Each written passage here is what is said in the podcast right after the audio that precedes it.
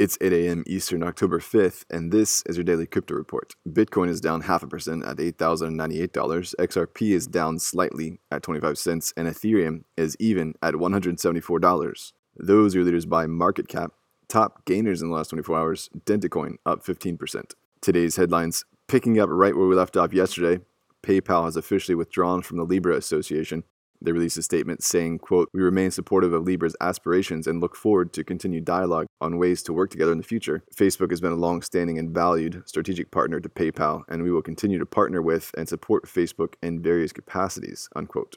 They are the first founding members of Facebook's stablecoin project to officially depart.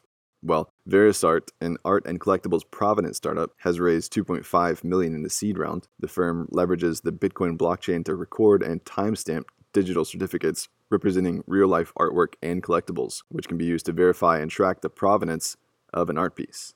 Verisart is using the seed funds for expansion, saying, quote, With this new round of funding, we're able to scale our business and ramp up our partnership integrations. The art world is quickly realizing that the blockchain provides a new standard in provenance and record keeping, and we're looking forward to extending these services to the industry, unquote.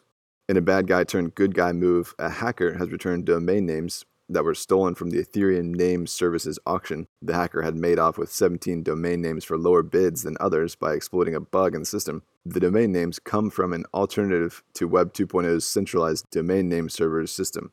ENS is built on top of the Ethereum blockchain, leveraging its immutability and decentralization. Since the web names are decentralized, it's a good proof point that there is no controlling entity, and OpenSea the organization behind the auction and Ethereum name service had little to do but ask for the names to be returned. And finally, 300 Cubits, an international container shipping blockchain pioneer, has pulled the plug on its TEU token, saying, quote, The transaction volume through the system has been far from commercial.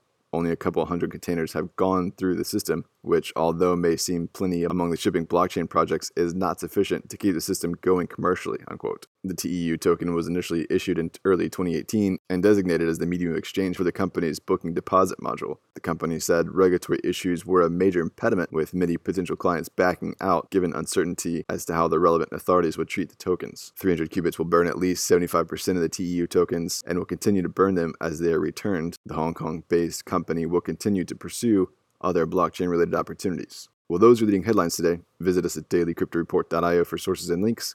Find us on social media, add us to your Alexa Flash briefing, and listen to us everywhere else you podcast under Daily Crypto Report.